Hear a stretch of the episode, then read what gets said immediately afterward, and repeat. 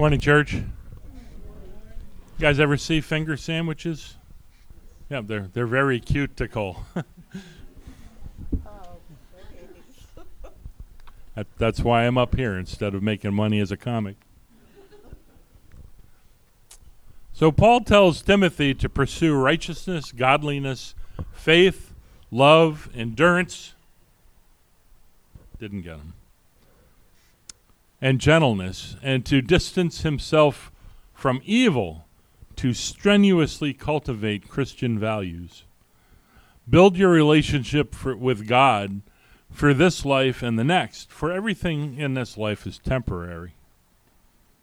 Wealth and worldly possessions are left behind as we return home to find riches far exceeding what we have here. So fight the good fight of faith. Be arrogant, uh, be not arrogant. Do good deeds, have faith, and live a life dedicated to God and reap the rewards in eternity. It's the simplest hard thing we'll ever have to do.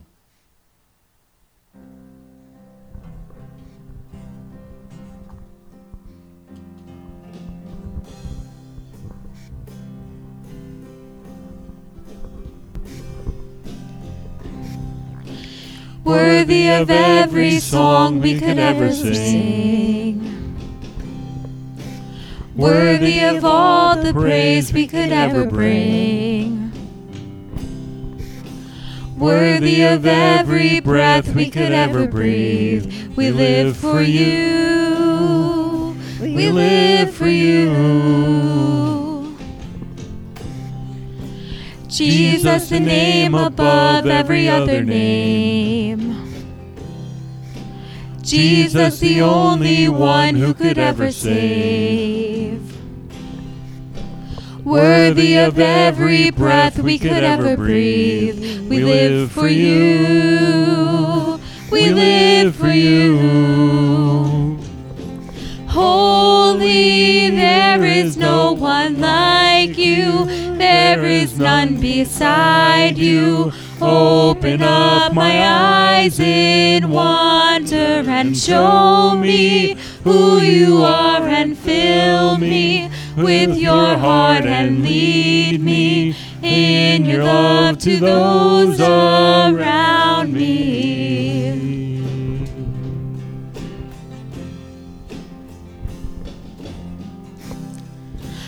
Jesus, the name above every other name. Jesus, the only one who could ever save.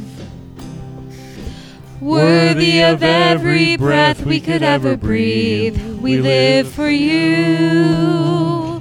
We live for you. Holy, there is no one like you, there is none beside you. Open up my eyes in wonder and show me who you are and fill me with your heart and lead me in your love to those around me. Holy, there is no one like you, there is none beside you. Open up my eyes in wonder and show me who you are and fill me with your heart and lead me in your love to those around me. I will build my life upon your love. It is a firm foundation. I will put my trust in you alone, and I will not be shaken. I will build my life upon your love.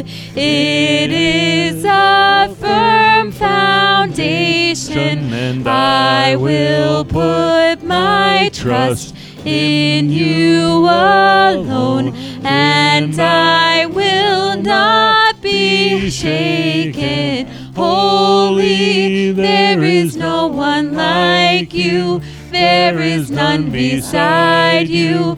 Open up my eyes in wonder and show me who you are and fill me with your heart and lead me in your love to those around me.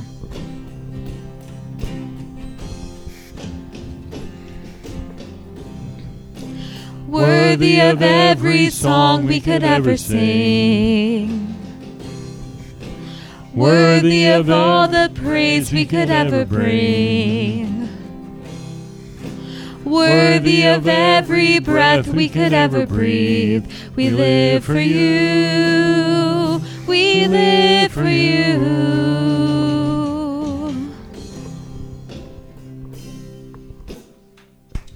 Amen.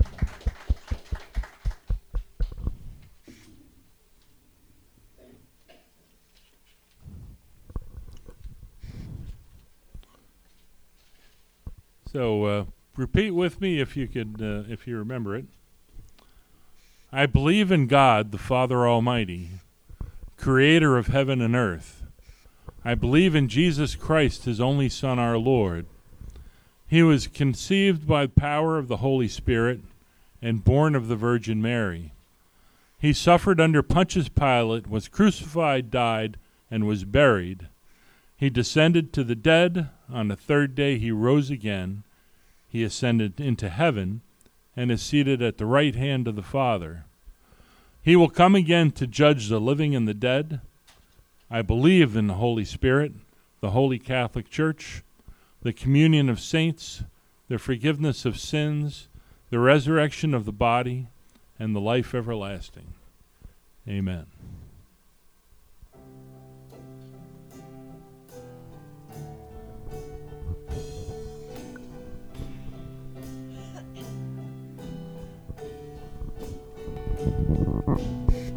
Our Father everlasting, the all creating one, God Almighty. Through your Holy Spirit, conceiving Christ the Son, Jesus our Savior. I believe in God our Father. I believe in Christ the Son. I believe in the Holy Spirit. Our God is three in one. I believe in the resurrection that we will rise again. For I believe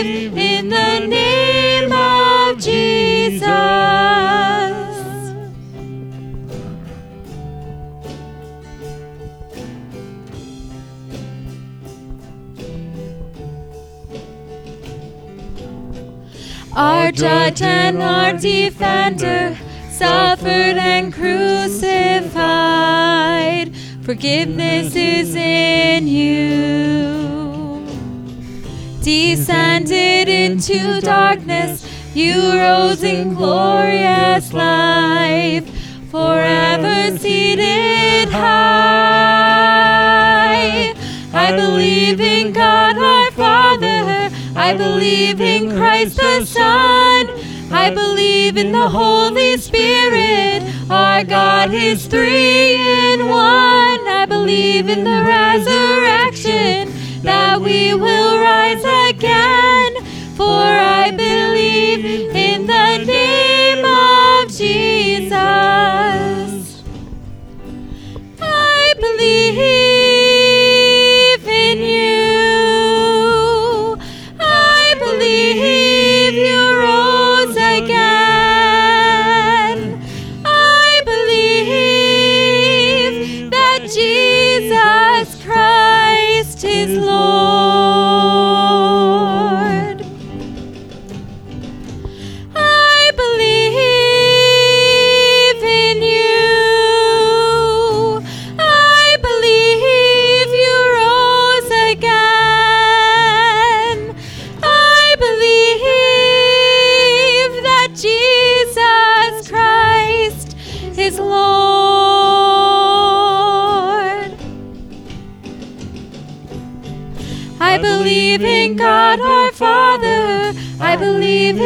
Christ the Son.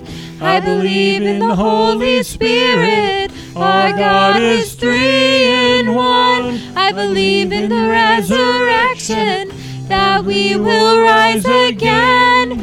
For I believe in the name of Jesus. For I believe in the name of Jesus. For I believe in the name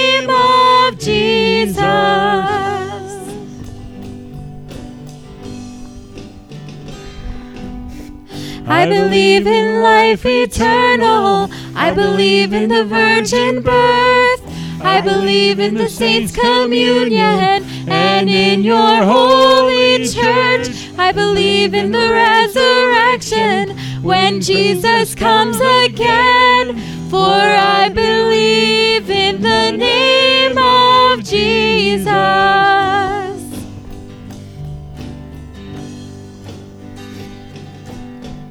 I believe in God our Father. I believe in Christ the Son.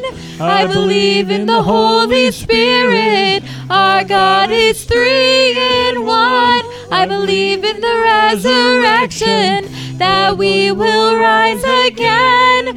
For I believe in the name of Jesus. For I believe in the name of Jesus.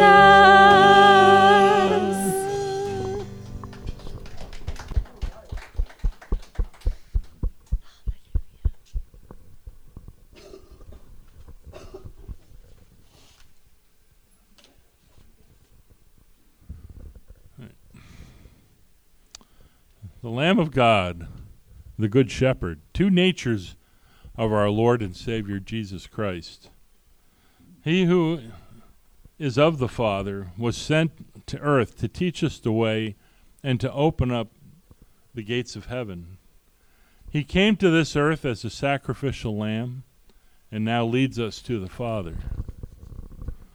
He could have stayed in heaven glorified, holy, showing his love for his flock, though he came to earth to be re- reviled, hated, and crucified for bringing forth the good standards of living. He is worthy of everything, worthy of our worship, love, and singing. So make a joyful noise with us.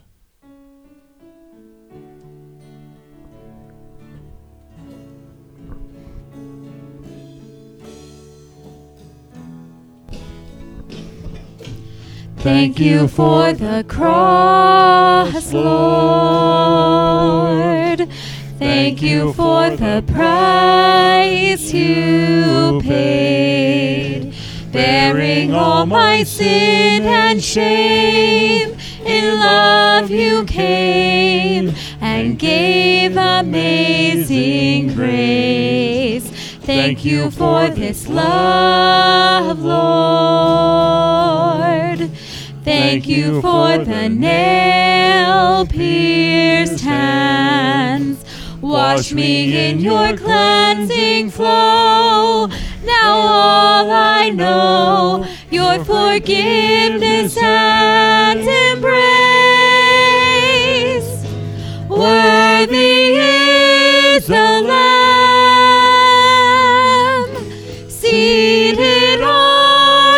throne. Crown you now with many crowns. You reign victorious, high and lifted up. Jesus, Son of God, the darling of heaven crucified. Worthy, worthy is the Lamb. Worthy is the Lamb. Thank you for the cross, Lord. Thank you for the price you paid, bearing all my sin and shame. In love you came and gave amazing grace. Thank you for this love, Lord. Thank you for the nail pierced hands. Wash me in your cleansing flow. Now all I know, your forgiveness and embrace. Worthy is the Lamb seated on the throne. Crown you now with many crowns. Reign victorious, high and lifted up. Jesus, Son of God, the darling of heaven crucified.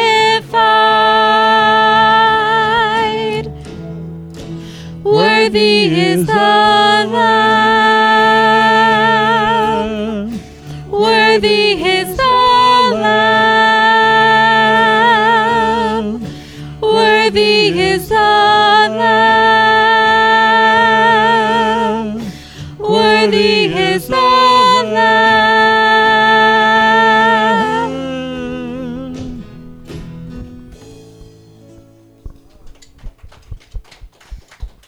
Amen. Won't you please be seated?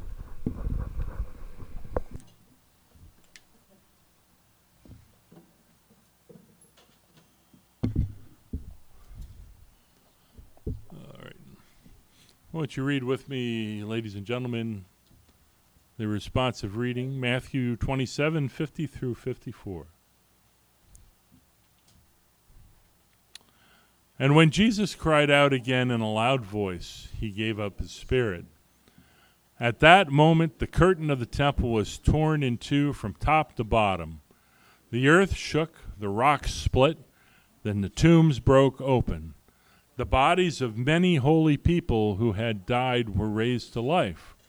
They came out of their tombs after Jesus' resurrection and went into the holy city and appeared to many people. When the centurion, who, those who with him, who were guarding Jesus, saw the earthquake and all that had happened, they were terrified and exclaimed, Surely he was the Son of God. So, uh, katapetasma was what you called the curtain in Greek, I believe. Correct me if I'm wrong. Yep. I know, I looked it up. So the veil was torn. This curtain was 60 feet high and 30 feet wide. It was an elaborately woven fabric, fabric of 72 twisted plates of 24 threads each. It was heavy duty. It ripped in half like a paper. I have read that tearing the tearing of the veil was not just an act of God's anger, but a simple that the separation of the holy place and the holy of holies was over. The end of separation between God and people was over. Okay, people rose from their graves and appeared to people after Jesus was resurrected to give testimony of the power of God, for their presence alone was testimony. Now, this is from the, uh, the uh, New International Version application commentary. Some brand this, brand this incident as legend or at best only theological narrative. Uh, the- theolo- theology set forth as history. However, there is little within any of the events surrounding Jesus' crucifixion the darkness at the crucifixion, the temple curtain being torn from top to bottom, an earthquake that opens tombs, and the resurrection of Old Testament saints that makes sense on a normal historical level. These are all unique events that uniformly testify to God's unique acts in human history. Jesus' vicarious death on the cross and his vindicated resurrection from death These are extraordinary supernatural supernatural testimonies that occur that confirm that Jesus is who he had claimed to be and that his ministry stands vindicated before the nation. Now the uh, the the centurion is a response of fear. Others suggest that the soldier's statement in the acknowledgement of guilt and defeat in the face of the divine, uh, they are greatly terrified. An expression implies dread. These soldiers are the same ones that brutalized and executed Jesus. They are wicked characters right through the Passion narrative. The terror and subsequent cry of defeat on the part of the evil soldiers prefigures the attitude of the wicked on the day of reckoning as they learn of the horrible fate that's in store for them. However, the positive way in which this confession is reported leaves Matthew's readers to understand that the centurion and his men are not simply terrified, but are recognizing that Jesus is indeed the Son of God. Just to uh, reflect on that a little bit, if you if you look at the passage carefully, it says that the moment Jesus yielded his life, uh, the the curtain in the temple was torn top to bottom. By the way, that uh, Chip gave a good dimension of the curtain. The thickness was about the thickness of a man's hand. Okay, so that was miraculous. At the same time, there was an earthquake. Now, earthquakes are significant in the Mid East because a lot of times God uh, allowed an earthquake to mark an event. You see that through the Bible. And in this case, the event was the opening up of the graves, if you will, the tombs of the Old Testament saints. The thing to note here is, is simply this that happened on Friday. They didn't go into Jerusalem until Sunday. They were hanging around the graveyard for a while. That was no longer their home. And so on Sunday, can you picture? I mean, these are these are relatives of the people in the village, and here they come marching back into the village. I bet you CNN would never cover that, nor would Fox. But isn't it a shame that sometimes out of fear, someone comes to the realization of who Christ is, rather than out of love, the love he has for them to die for them? And so we'll look at a little bit more of that today. I'm going to ask those who are helping with the uh, offering, uh, would, uh, would you come up, please? And um, we'll wait upon you for tithes and offerings. Before we wait on you for that, uh, we'll pray for Tommy uh, for good recovery. Uh, you have my permission to harass him at home and ask how he's doing and tell him to be a good patient. How's that? Okay? Yeah, don't step on his toes, whatever you do. You know, not an easy task when you have grandkids running around, by the way.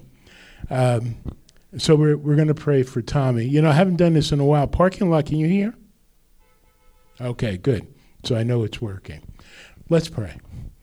Father, we thank you for getting Tommy through the surgery. We thank you, Father, for uh, the doctors, the nurses, uh, all who were involved. And we pray, Father, that as he recovers, it would be a good recovery. There would be no remnants of infection left, that you would strengthen his legs. And more than that, Father, keep him strong spiritually. Pray for Lorraine as uh, she ministers to him during this time. We pray, uh, Father, for strength for her and uh, just peace knowing that this is all in your hands. And Father, we use uh, this time to worship and giving. We give uh, because we we want to. We give because we love you, and we give because we love the church. So, Father, with that, I ask that you bless the gift and the giver. And I pray this in Jesus' name. Amen. Amen.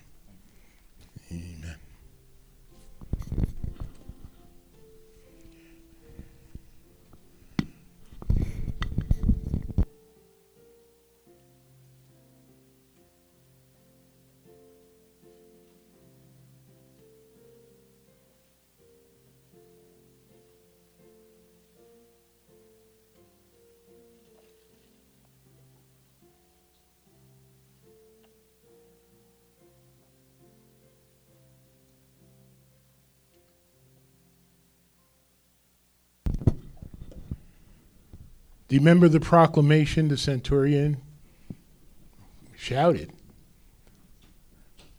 Surely this is the Son of God. Now, listen, uh, in our world, we have many theories about many things. And unfortunately, when our world gets something that fits their, their agenda, they take these theories and they forget that they're just theories and not fact but they make them fact because it fits their agenda. Did you follow that? Yes? No? You awake? Okay. So I want to go over some theories that make absolutely no biblical sense at all. All right? Are we ready? Here we go. The Big Bang Theory. There's been a show that ran on television for for 12 years called The Big Bang Theory, all centered on physicists and scientists who, who were trying to prove when the, when the universe began. It's a theory.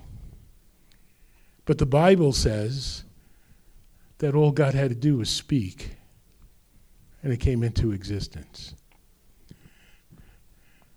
Let me share another one with you the theory of evolution which is being taught most times as fact in school.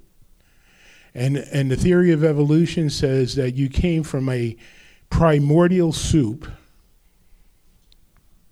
basically a pond filled with proteins that somehow got together and started to form life, which eventually went into the life of a toad, the life of a frog, the life, how, you know, however they want to fashion it. The problem is with the evolutionary theory, um, it's still a theory, it's not fact. But in all recorded history, which is about 6,000 years now, there's never been an ape that evolved into a man or a woman. Now, some might say I look like one, but that's never that's never we've never witnessed it. Nobody has. Well, of course, then the, the inventors of the theory come back and say, well, no, we've discovered evolution happens in spurts. Well, we've never seen a spurt either. So, it, I mean, it, it, it all is nonsense, but again, we go back to Genesis where it says, that God spoke and created the world, the universe, all the things in the sea. He created the sea, all, all the animals on land, and eventually the crown of, of creation, believe it or not, is us.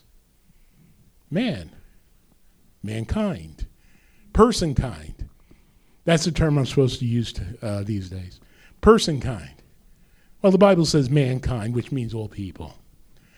And so, you know, we can we can look at this and listen. I was an agnostic all through uh, all through college, um, and an agnostic is somebody who who says there might be a God, but he's really not interested in us. You know, he kind he kind of uh, wound up the universe and is just letting it fly on its own. Uh, and then, you know, I, have told you this before. My senior year, uh, I took some some fun courses. For me, were fun. Anatomy, uh, where we had to dissect, look at systems. Physiology, where we see how the systems work. Genetics, uh, and I came to the realization that this didn't happen by accident. This had to happen by a designer, and yet the world would have you to believe that you came from a frog. The woke theory. The woke theory is just a theory. And pardon my brashness, it was made by elite, people who have no idea what they're talking about, who have no idea of real history, who have no idea about the human condition, but now they treat it as law, not a theory. And it's infiltrated the universities, it's infiltrated the schools, it's infiltrated the, the uh, media, it's infiltrated the military, it's infiltrating politics. It is all false. Do you realize that there are still some people who believe the earth is flat? I don't make this up. I, it, it, it sounds incredible to me because we have pictures from space and all, and you, you can plainly see the earth is round. Um, if you do the mathematics and you look on the horizon, you can actually see the curve on the horizon. But there are some people who believe the earth is flat. Well, it's not. God created it round. And there are people who say the Bible is an uh, is not an adequate. I'm sorry. The Bible is an antiquated document written solely by men. Well, that's not true. It was written by people, but it was inspired through the Holy Spirit. This is God's Word. Now it's just another book. No, it's not. Well, I'll put it to you this way if you don't have a personal relationship with Christ, yeah, then it's just another book. But once you have trusted Christ as your Messiah, as your Lord and Savior, as the Son of God, now it becomes His Word. It is His Word who spoke everything into His existence.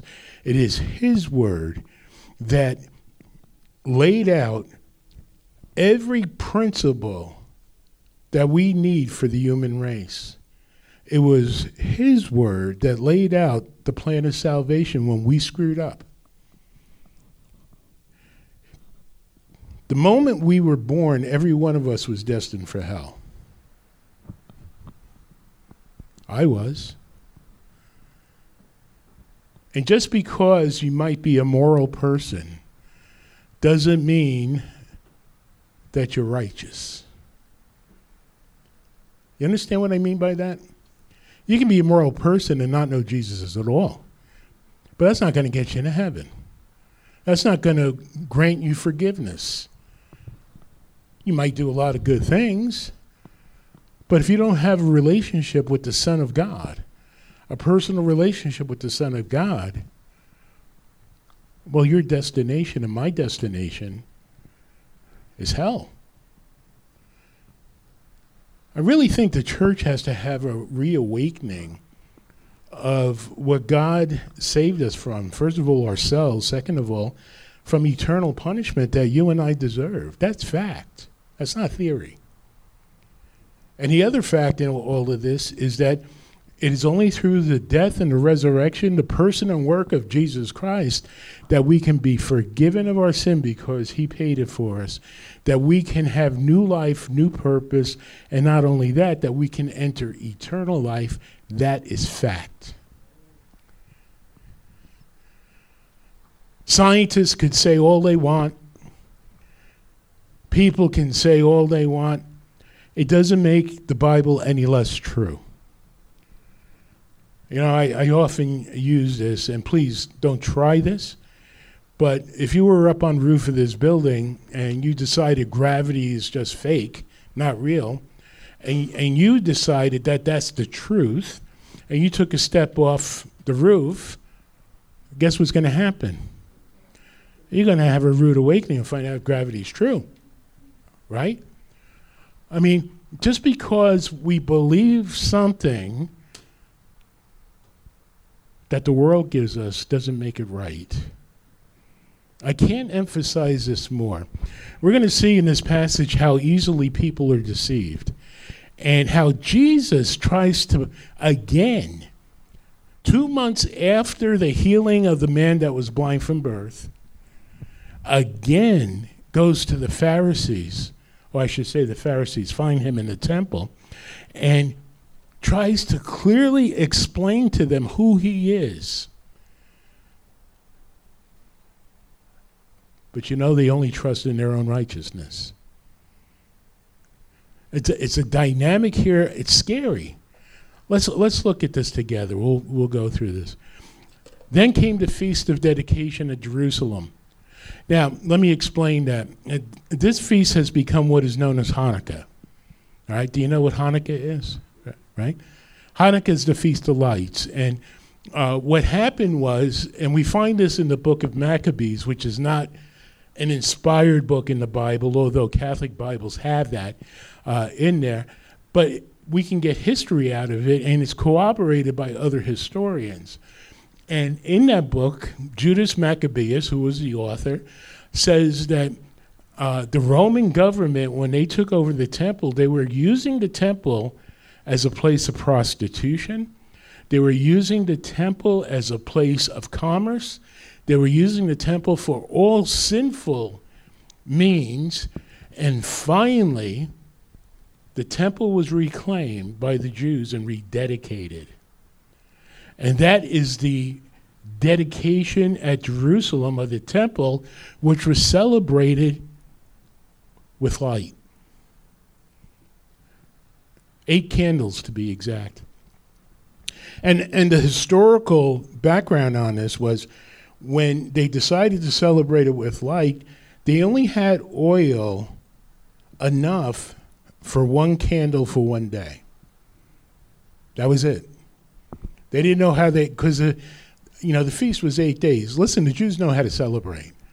You know, weddings were seven days. I don't know if you realize that or not. The, the celebration was seven days, but they only had oil from a woman for one day. And then, as history records, seems like God miraculously provided the oil for the rest of the days. Hence the festival of dedication at Jerusalem. So it was winter, it was a little chilly out, and Jesus was in the temple uh, courts walking in Solomon's col- uh, colonnade. Now, you know, it, this had porticos and all. I don't know if you've ever seen pictures of the temple, uh, but he was walking kind of inside. I'm sure, stay a little bit warm. But he was he he was teaching um, uh, on this day, and it says the Jews who were there gathered around him, saying, "Listen to this question." How long will you keep us in suspense? If you are the Messiah, tell us plainly. you know, I have to be honest with you. You know, Mary Lou puts a lot of effort into uh, printing bulletins every week. And my only hope is that you read them. You know? Uh, you know, I'll get calls constantly about something that's in the bulletin. Well, it's been in the bulletin, we've been announcing it. How much more plainly can we say something?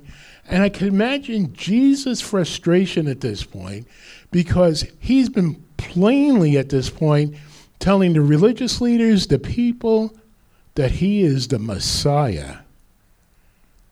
And that was validated by the healing of the man who was blind from birth, all the other miracles from God. And the way you tell if a miracle is from God is if it does good. And not only that, it was validated by the Father himself on two occasions the voice from heaven This is my Son, in whom I'm well pleased. So there's no fiction here. But can, can you imagine this Jesus? Listen, just tell us. I've been telling you. In fact, that's what he says. Jesus answered, I did tell you, but you do not believe. The works I do in my Father's name testify about me, But you do not believe. And here's why because you're not one of my sheep. Remember last week we did the Good Shepherd? And when the shepherd calls his sheep, the sheep hear his voice. And they only respond to him. Now, again, I talked a little bit about God's election and man's free will. And in this, you know, it, the, the simplest way I can put it is that when we hear the invitation of the great shepherd, Jesus Christ, we will respond to it.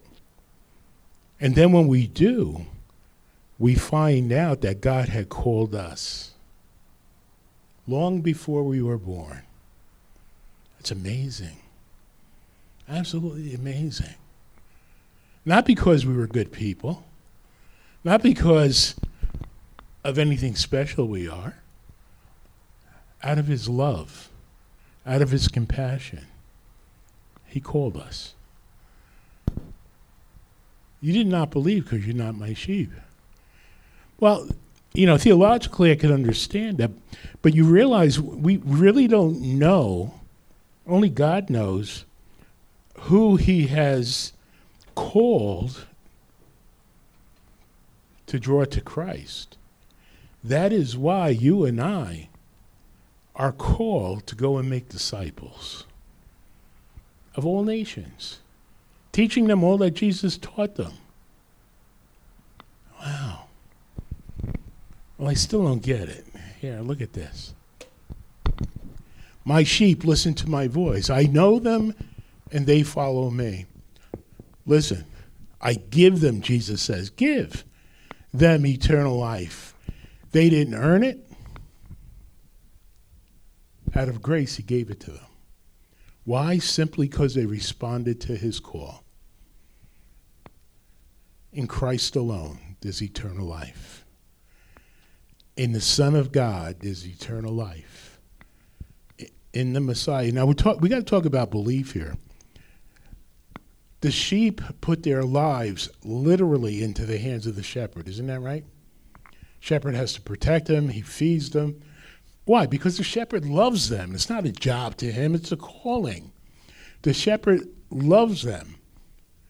And Jesus says, when they recognize my voice. I know the Father's given them to me, but to recognize my voice in grace, through faith, I give them eternal life. Wow. They didn't deserve it. We don't deserve it. They shall never perish. No one will snatch them out of my hand. Now, if you were raised or came to faith in a Baptist church, especially, um, the Baptists are very strong on the doctrine of eternal security, and they should be. Um, I believe that this verse, with many other verses, by the way, teach that once we are truly saved, when I say truly saved, once we have given our lives to Christ, heart, mind, and soul. That's what belief is. It's not just intellectual, it's heart, mind, and soul.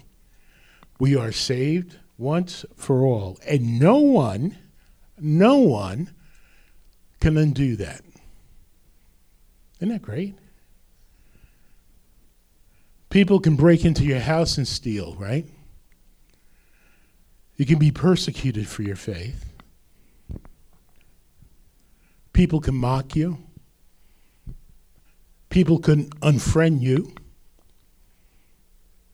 But no matter what anyone does, no one can snatch them out of Jesus' hands. Remember Allstate? The commercials? Right? You're in good hands with Allstate. There could be no better hands than the hands of Jesus Christ. And nobody can take you. It's amazing when you think about it. What a beautiful picture here, right? And they're still arguing with him. It says, My Father who has given them to me is greater than all. No one can snatch them out of my Father's hand. I and the Father are one. Here, Jesus is plainly saying, The Father and I are one. We are God. We are God. God the Father, God the Son, and there's God the Holy Spirit, three in one. We sang about that in the Creed, right? Three in one. We're in good hands. And you don't have to pay a premium.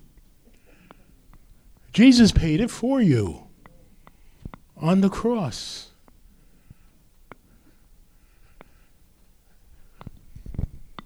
Let's go on to see how Jesus. I love this, right? Here's the response. Again, his Jewish opponents picked up stones to stone him. But Jesus said to them, I want you to listen to this. Je- Jesus, absolute genius, of course, right? He says, I have shown you many good works f- from the Father. For which of these do you stone me? In other words, evaluate what I've done for the glory of the Father, and you tell me which of these you're going to stone me for. Was it the healing of the blind man on the Sabbath? Was it letting a woman touch my garment? A woman who has had a medical issue for years? Was it associating with fishermen? These unrighteous, unholy fishermen? Was it embracing a crooked Jewish tax collector and watching he and his family come to know Christ? They had no answer for this because there was no answer. He says, We are not stoning you for any good work, they reply. When it, you hear stuff like this, this is now getting into a mob mentality where they're saying, We don't care what good you did. Doesn't matter. But now they're making up charges for blasphemy because you are what? A mere man. Claim to be God. And Jesus gave them proofs over and over again that he was God, fully God, and yet fully man. Well, Jesus answered them. He says, Is it not written in the law? Now follow me on this, okay? Because the language here can, can be confusing, but I'll unconfuse it, all right? Uh, it is not written in the law, I have said you are God's small g, and this is quoting from, from a psalm, by the way. Uh, if he called them gods, to whom the word of God came, and scripture cannot be set aside. And he goes on to say, What about the one whom the Father set apart, Jesus, as his very own and sent him into the world? Why then do you accuse me of blasphemy? Because I said, I am God's son in this portion of scripture where you see gods with small g, many times the Bible would refer to rulers as gods with a small g, not big G. And the reason why they did that was they acknowledged, as Paul does in, in Romans, that every authority, civil authority, ruler, is put in place by God. And then you would say, well, Lord, how, how could that be? I mean, look at the corruption all around us. Listen, when the Lord sets somebody in a place of authority, He expects them to carry out that office with integrity and principle. What they do with it, they're accountable for. Yet He permits them. You get where I'm going with this? That's why we have to pray for our leaders. But God with a small g. And he's saying, look, if we give that title to rulers, how can you object to me saying, I am God's son? Wow. They had no answer again. They had no answer. Goes on to say, Do not believe in me. He says this, right?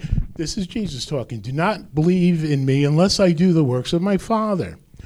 But if I do them, even though you do not believe me, believe the works, that you may know and understand that the Father is in me and I am in the Father.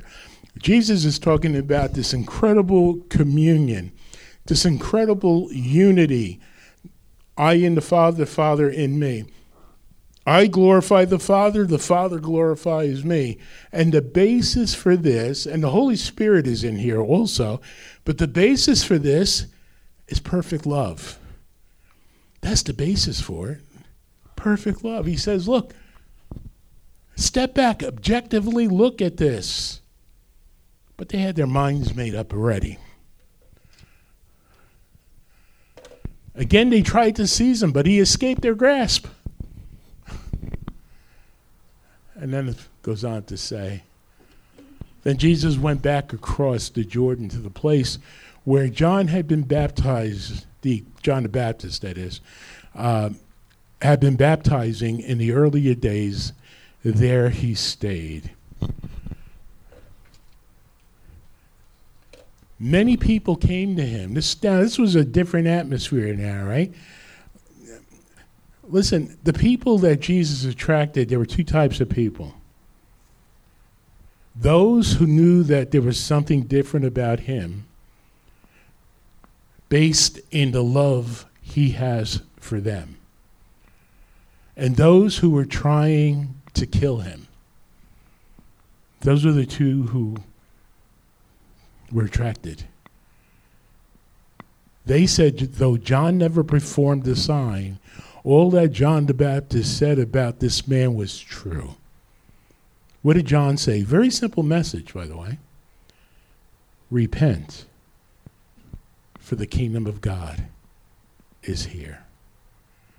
And then when Jesus came, came to him in the Jordan, he called everybody's attention as Jesus was coming and he said these words Behold the Lamb of God who takes away the sins of the world.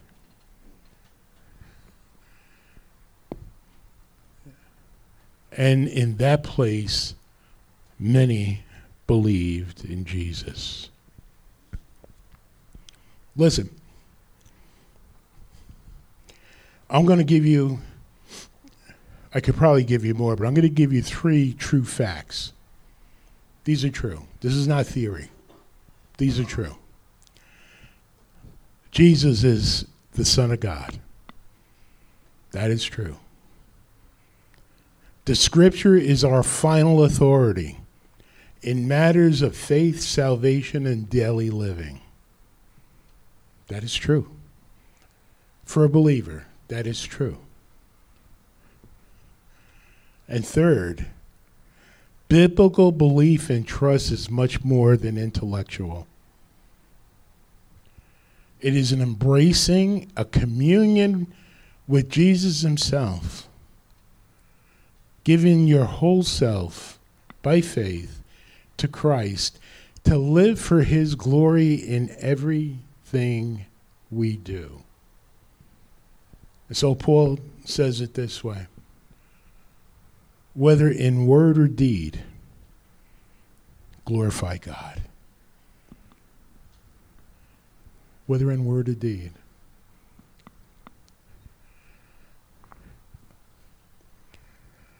Listen, you know, I, I do care what people believe about God, obviously, because there's a lot of misbelief out there. At the beginning of the service, many people believe that if they're just good people, they'll go to heaven. Well, that's not right. That's theologically wrong. Because the fact of the matter is, no matter how good we are, Isaiah says our best deeds are like filthy rags before Him. That's why we need a Savior. There's nothing we can do to save ourselves. God's penalty for sin is death. Jesus paid that for us on the cross. And what made his sacrifice pleasing to God? Because it was his own son. Sinless. Fully God, fully man, being our substitute on the cross. If you want to know how to live and what to do in circumstances, it's all here. Has anybody mastered this? If you have, I'd like to meet you. All right? And, and, and, really, Jesus made it simple for us. When they tried to trap him, one of the many times, Pharisees said, Jesus said, all the commandments, which, which are the most important? I'm sure they were thinking the Ten Commandments uh, at that point. And Jesus says, I'll sum it up in two. Love the Lord your God.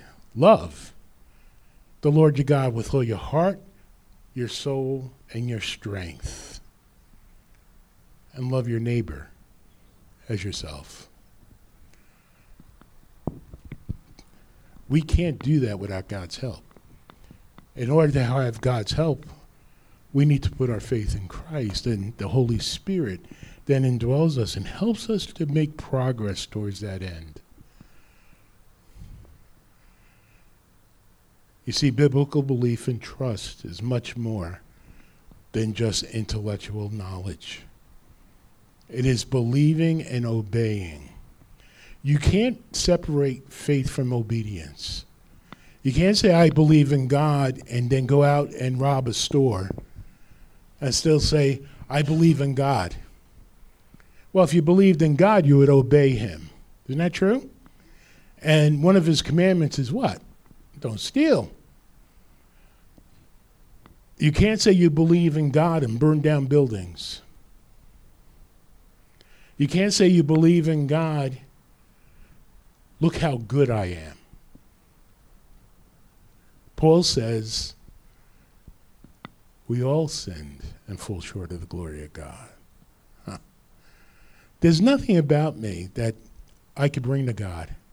Nothing. But when I came to the cross, I had to realize I was morally bankrupt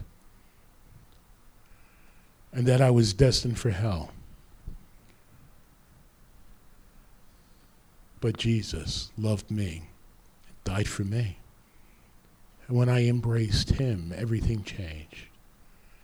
How about you? My prayer is we don't forget that. You know, next week, uh, before we come to the Lord's table today, we're going to look at the death of Nazareth, uh, Lazarus. And um, that's a long chapter. It's probably going to be broken up into three parts. But we can learn a lot from the death of Lazarus, a lot from Mary and Martha. Uh, the reason why I like this is because you have two sisters with two, excuse me, with two opposite personalities. That doesn't happen to you, right? Right? You have two sisters with two opposite personalities, and yet Jesus loves them both. Not only that, he loved Lazarus also. I can't picture this man, the brother, in the same house with two women, right? his sisters. I hope they have more than one bathroom. But Jesus loved the whole family. And we're going to see did it actually happen? Of course it happened. But we're going to see what application that has for us today. Well, that's in two weeks. I lied. Next week, we're going to do our praise service, and uh, it's going to be a good service. I, I invite you to come for that. As we go to the Lord's table, I think it's appropriate in light of the message today that I reiterate some of uh, Paul's instructions to the church of Corinth. The church of Corinth was in bad shape. The church of Corinth was arguing about which pastor was the best. They were arguing about um, uh, the rich people versus the poor people. The rich people were ignoring the needs of the poor people. The poor people were were angry with the, the rich people, and there was friction, there was disunity. Some people were coming to church to celebrate the, the Lord's table drunk. You believe that? Drunk. Arguing. Some were coming just to eat. No other reason. You don't believe me? Look at the passage in Corinthians 11. They were just coming to eat. And Paul says this look, you have homes to eat and drink in. When you come to church, you come to worship God. When you come to the Lord's table, you have to come in a worthy manner, which means to examine yourself and let the Spirit of God and the Word of God expose any sin that needs to be confessed. Well, in, in the Corinthian situation, it was we have to stop this disunity. We're saying I like Pastor so and so, and I like Pastor so and so, and I no no no no. We're we're all in this together. You see, you got to repent of that. That's divisive. Well, I come because I don't have enough food at home. That's not the reason why to come. You come because you worship God and you worship the Lord Jesus Christ. Well, I come drunk. Is the service that bad? No, you got to be sober. In fact, Paul, in many passages, says, Don't be drunk with wine, but be sober in the Holy Spirit. In other words, be controlled by the Holy Spirit. If you're not, if you're if you're under the influence of, of alcohol, you're losing control. You're opening up yourselves for a, a lot of problems.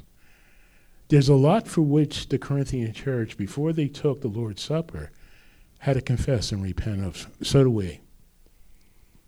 So do we. So I'm going to ask um, uh, whoever's helping me serve this uh, if you would come up and as we get ready, uh, the bread is going to be passed out. Hold it. We'll partake together. And as we partake, uh, as, as we wait to partake, please let this time be a time where we can examine our own hearts and confess and repent of those things that dishonor God. Will we do that, please?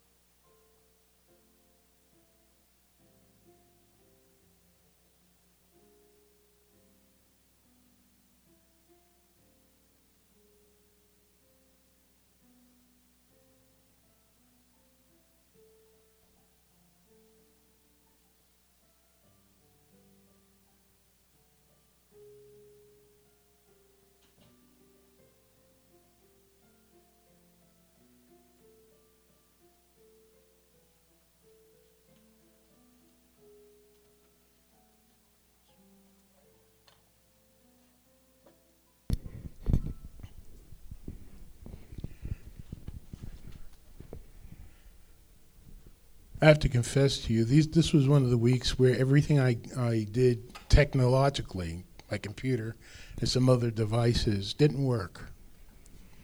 At one point, I was very tempted to throw the computer against the wall.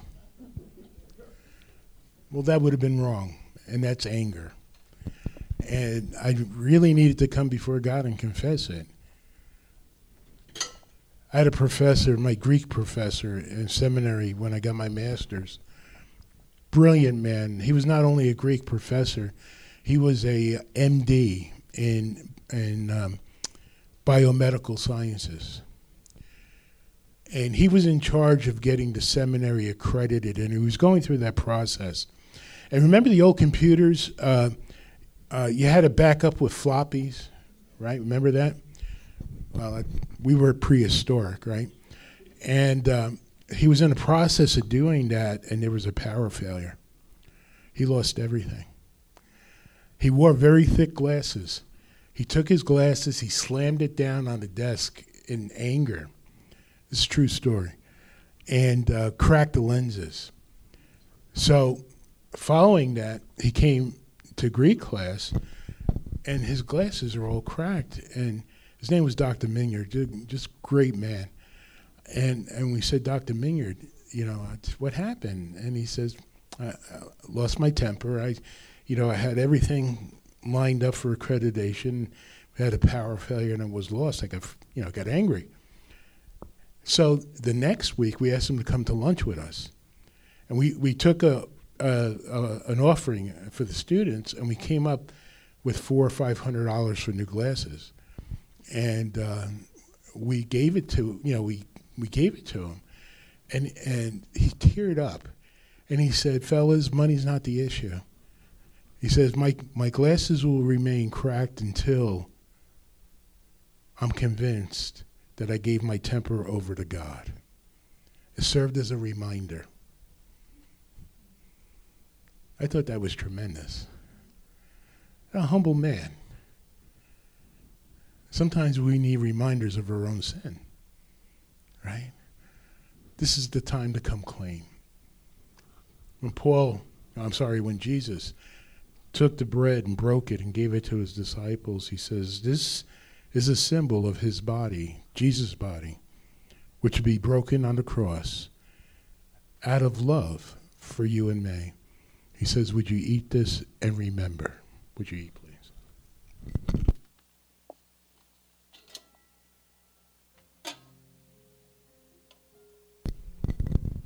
As we pass out the cup, I'll ask that you will hold it and we'll partake together.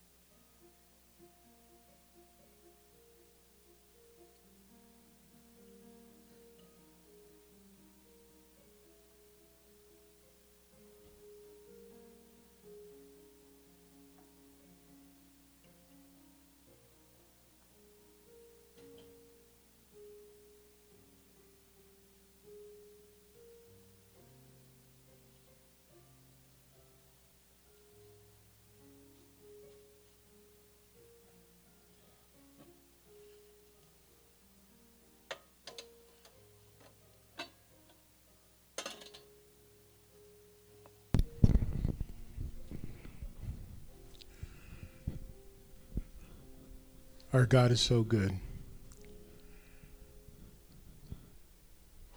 He sent his son to die for us on the cross and make a new covenant with us through his blood. See, covenants had to be sealed with the blood of a an appropriate sacrifice. That's how God works. Well, there was no perf- no more perfect sacrifice than Jesus himself. So when he gave up his spirit and sin was atoned for once and for all, by his blood. He wants us to remember that, that we did nothing to earn his forgiveness. It was his blood that won it for us. So Jesus said, when you drink this cup, do this in remembrance of him. Would you drink, please?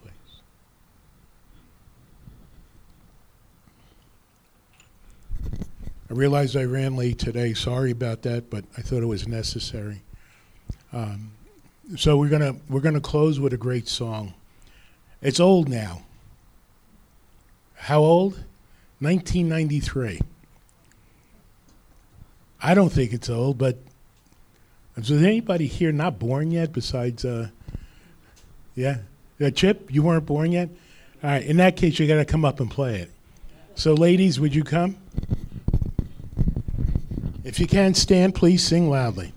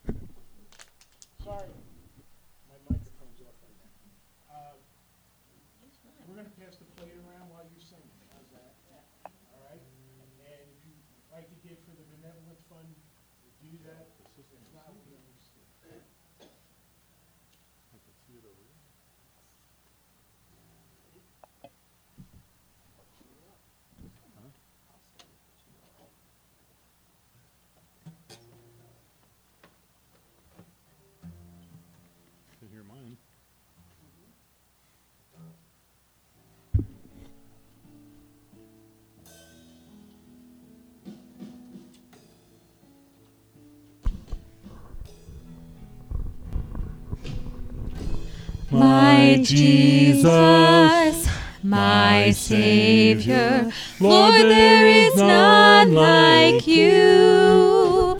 All of my days, I want to praise the wonders of your mighty love.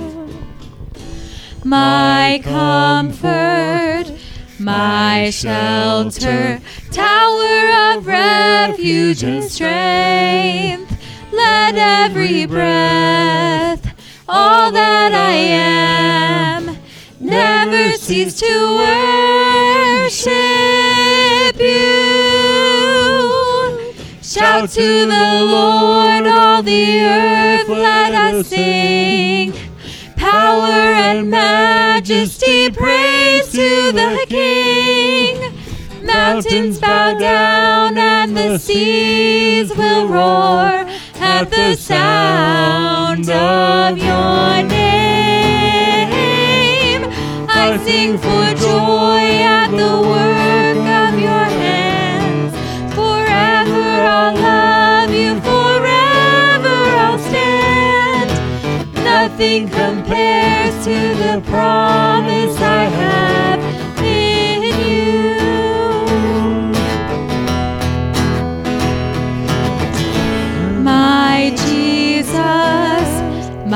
Savior, Lord, there is none like you. All of my days, I want to praise the wonders of your mighty love. My comfort, my shelter, tower of refuge and strength. Breath, all that I am, never cease to worship you. Shout to the Lord, all the earth, let us sing. Power and majesty, praise to the King. Mountains bow down and the seas will roar at the sound of your name. I sing for joy at the work of your hands. Forever I'll love you, forever I'll stand. Nothing compares to the promise I have in you. Shout to the Lord, us sing. Power and majesty, praise to the King. Mountains bow down and the seas will roar at the sound of your name. I sing for joy at the work of your hands. Forever I'll love you, forever Nothing compares to the promise I have in you. Nothing compares to the promise I have in nothing compares to the promise I have